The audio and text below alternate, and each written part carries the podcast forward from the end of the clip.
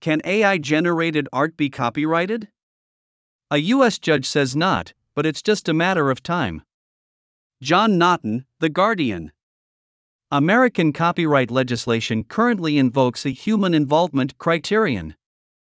But judging by the way smartphones have trivialized the craft of photography, something has to give. Evelyn Waugh famously held that taking a keen interest in ecclesiastical matters was often a prelude to insanity. Much the same might be said about newspaper columnists taking an interest in intellectual property law. But let us take the risk. After all, you only live once, at least until Elon Musk creates an electronic clone of himself. On Friday, August 18, a federal judge in the U.S. rejected an attempt to copyright an artwork that had been created by an AI. The work in question is, to the untrained eye at least, no great shakes.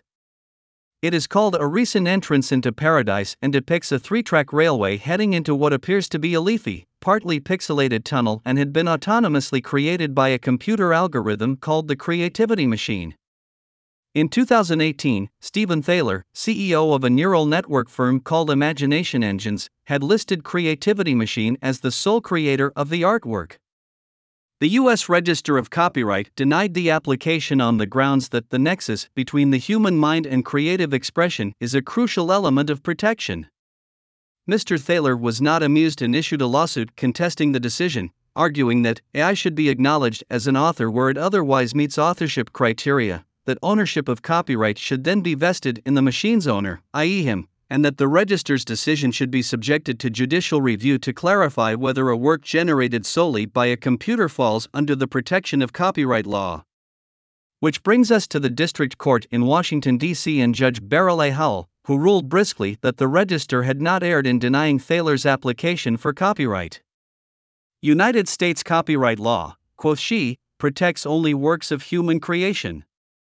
She did, however, concede the validity of Thaler's claim that copyright law has proven malleable enough to cover works created with or involving technologies developed long after traditional media of writings memorialized on paper, and went on to point out that the most recent version of the U.S. Copyright Act allows copyright on original works of authorship fixed in any tangible medium of expression, now known or later developed.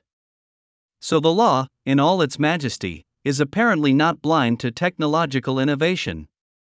But, writes Judge Howell, it has always insisted that human creativity is the sine qua non at the core of copyrightability, even as that human creativity is channeled through new tools or into new media.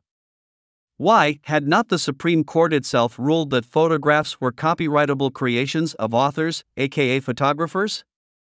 After all, a camera may generate only a mechanical reproduction of a scene, but does so only after the photographer develops a mental conception of the photograph, which is given its final form by that photographer's decisions.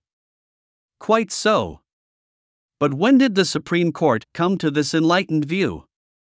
Ayer, 1884, when the court upheld the power of Congress to extend copyright protection to photography in a case involving a photograph of Oscar Wilde, no less.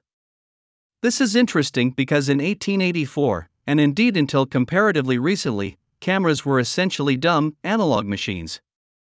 You pointed them at a scene, decided on the required exposure, possibly with the aid of an exposure meter, set the shutter speed and aperture, and pressed a button. The image produced by this process was chemically etched onto a glass plate or a strip of celluloid. And now, almost all cameras are digital and are in smartphones. You choose what you want to photograph, sure, but everything that happens from then on is done by computation. In many smartphone cameras, the images are post processed by tiny but powerful AIs. Which is why Apple has a legion of engineers working just on the iPhone camera. The result is that it's now rather difficult to take a bad photograph, one that, that is under or overexposed, out of focus, or blurred by camera shake. Accordingly, most of the human craft of photography is taken out of your hands. And the creativity involved is boiled down to spotting an opportunity, Cartier Bresson's decisive moment, perhaps, or a scene, framing it and pressing a button. Everything else is done by AI. Still, at the moment it meets the human involvement criterion of the 1884 judgment and of contemporary copyright legislation. but my hunch is that its days are numbered. Indeed, even Judge Howell seems to agree. We are approaching new frontiers in copyright, she writes, as artists put AI in their toolbox to be used in the generation of new visual and other artistic works. The increased attenuation of human creativity from the actual generation of the final work will prompt challenging questions regarding how much human input is necessary to qualify the user of an AI system as an author of a generated work. She's right. And, who knows? If he lives long enough, Mr. Thaler may even get his copyright.